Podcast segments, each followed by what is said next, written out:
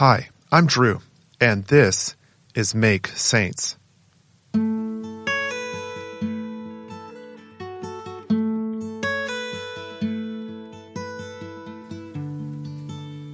So let's do something together. For this, you'll need your phone. Go ahead. If you need to retrieve it from your pocket, I'll give you the chance. i am not going anywhere. And so let's uh, unlock it and open the Photos app. Like I'm sure you've got one. And your most recent photos are probably at the top or the bottom, depending on the kind of phone you have. Mine are at the bottom. And I've got mine open now. And uh, aside from this picture yesterday of an adorable kitty um, and this accidental screenshot I took while listening to last week's On Being podcast.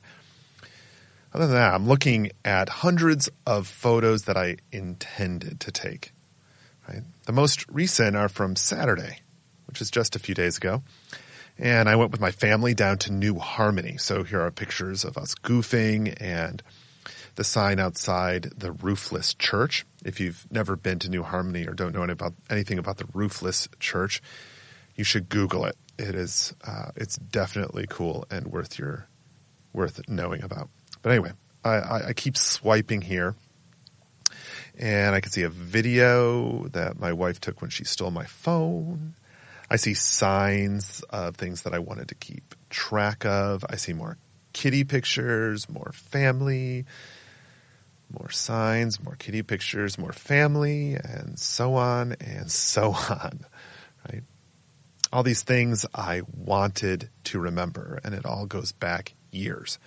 I'm sure you have a bunch of stuff in your phone that are pictures of things that you want to remember too.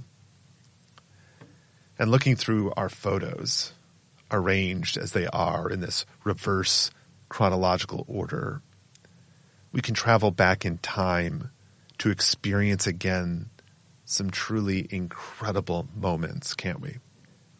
Now, of course, not everything in here is incredible. I mean, some of the stuff I just can't even remember. I don't know why I even took that picture. Like broccoli cheddar tots. Like, what is that about?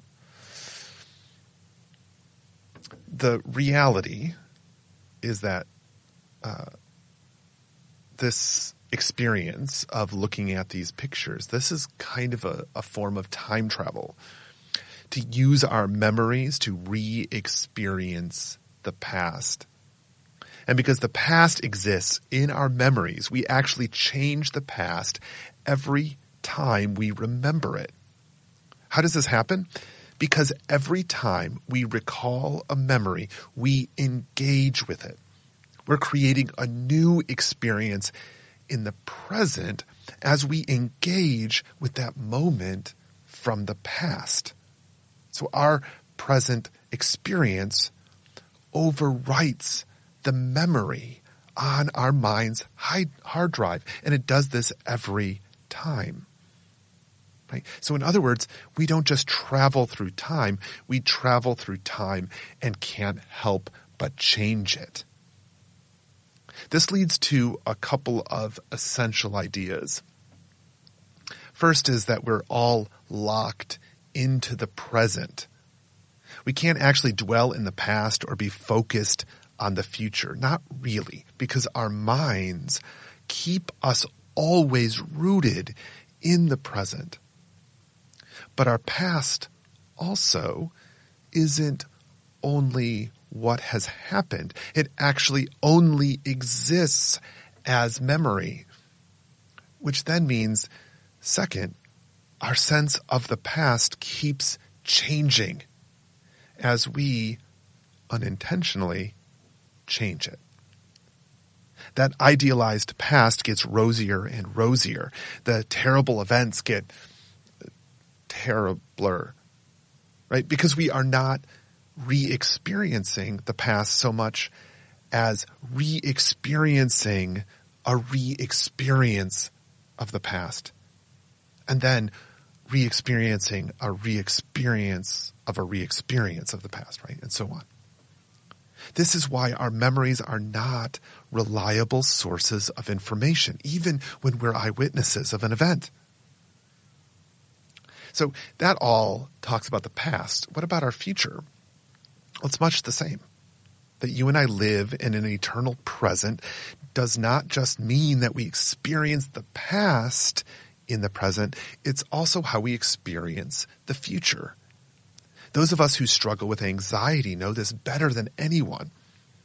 Thinking about the future brings a present response in our bodies. Often it comes as a tightening in the chest and a foggy brain. This is in part because our present selves look at the past to interpret the future, or specifically those reimagined experiences. So it draws on those re-experienced re-experiences to predict today what tomorrow will look like. To protect our bodies from danger, our brains create obvious physical responses. But we aren't born with these as if they're canned responses and our bodies don't maintain the same responses unchanged throughout our lives. Our bodies learn from each stressful situation and each one remaps the neural pathways in our brains and even rewrite the epigenetics in our DNA, right? So traumatic experiences traumatize our bodies and transform them at the cellular level changes that we can pass on to our children through our DNA. So, in other words, victims of abuse, enslavement, and great trauma pass that trauma on to their children and their children's children. So, in a very real way, the descendants of enslaved persons may today bear the victimhood of their ancestors. Past and future collide in our present, which is both scary and strangely comforting because it means that we are capable in our present to deal with our past and invite a future that is healed from its trauma, right? Think therapy. This doesn't happen when we ignore our past or pretend it was different. It happens when we seek to be healed from our past and refrain from re-victimizing ourselves and our loved ones. We can embody Margaret Mead's famous guidance that we become the change we want to see in the world. This is the human context for the word eternal a word that is flush with spiritual significance and metaphysical certainty. We prop it up with heady concepts about the perpetuity of existence and the changelessness of the cosmos.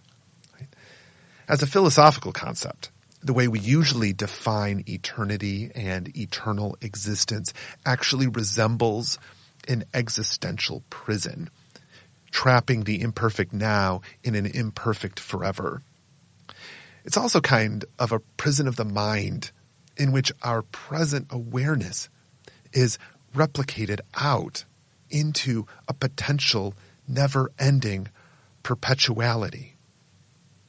And then we have the audacity to think that this, talking about this stuff with other people, is comforting to them. Even at the same time as we read stories with vampires who crave death that they never can experience. Cursed by immortality, which has them experience over and over the agonies of life without the relief of life having an end. We recognize that that vision of eternal life is torturous. Defining eternal as perpetuating our present imperfection forever is not just a mental prison, but a spiritual one as well. It stunts our growth and discourages an awareness of our persistent need to change. We become locked in who we think we are while our bodies and world change around us. But if we remember that we experience eternity in our present life, in our bodies, and in our experiences with other people, eternity takes on a whole new meaning. It sounds like living in the now and choosing to become who we dream to become. Because none of us ever stays the same forever.